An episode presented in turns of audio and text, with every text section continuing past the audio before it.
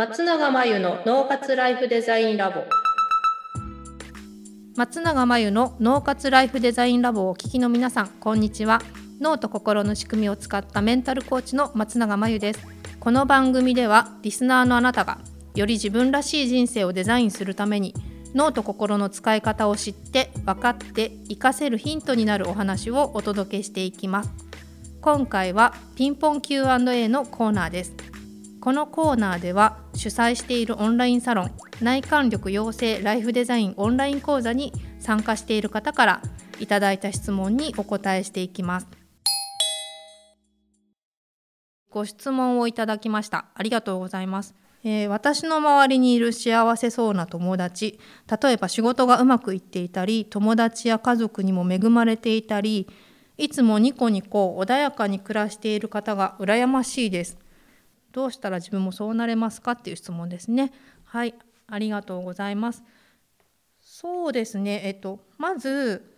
えこの方ってえ、この周りにいる幸せそうな友達に対して羨ましいって思えてるっていうことなので、まあ、それはすごくその方自身もそうなれる可能性があるよっていうのがまず一つですね。っていうのは、えーと羨ましいって思うのってすごく大事なことであの今の自分の状態からもっとこういう状態に変えていきたいっていう理想がある状態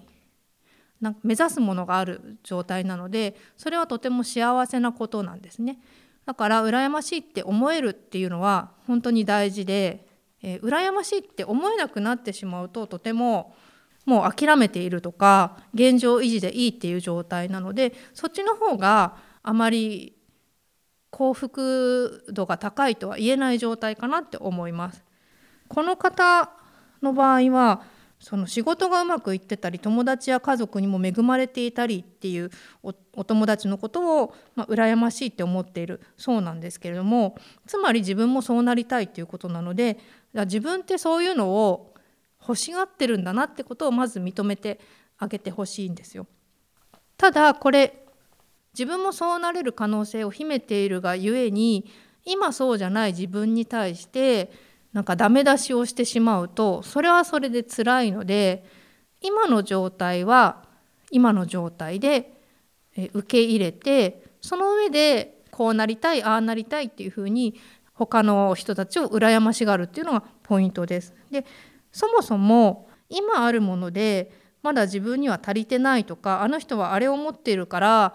幸せなんだっていうふうに考えてしまうと今自分のところにある恵まれている環境とか今自分が持っているものっていうのに感謝しにくいと思うんですよ。であの感謝するのって大事だとかよく聞くと思うんですけど何かがあるから感謝するとか何かをしてもらったから感謝するっていう言うんでは本当の感謝っていうのはしてもらったからするとかあるからするんではなくて感謝っていう感情が湧いてくることが大事なので今の現状にどれだけ自分が感謝できるかっていうのがすごくポイントになります。で自分から見て恵まれた状態とか仕事がうまくいっていたり家族も恵まれている人であっても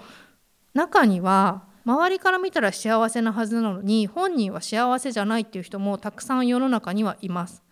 でそういう方たちっていうのは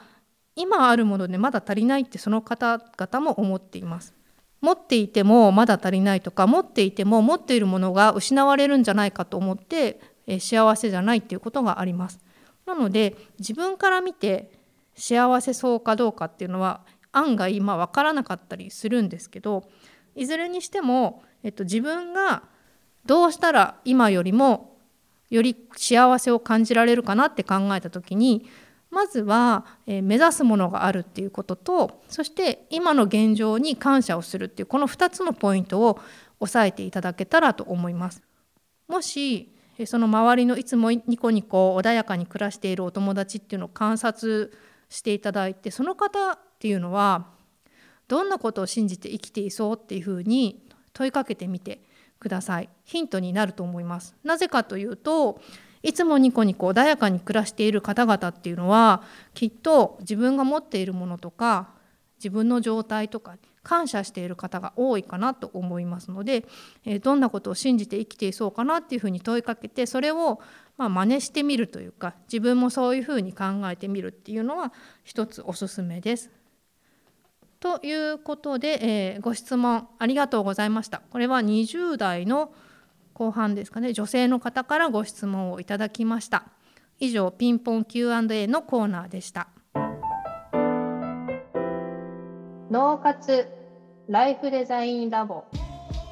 2021年3月からスタートした内観力養成ライフデザインオンライン講座では日常生活やセミナー本などで身につけてしまった他人の価値観ではなく自分自身の無意識に問いかけて幸せを求めるための自己質問力を自宅で好きなタイミングで養成することができます。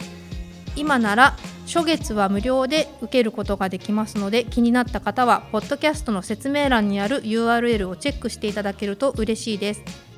それでは次回の松永真由の脳活ライフデザインラボでまたお会いしましょう。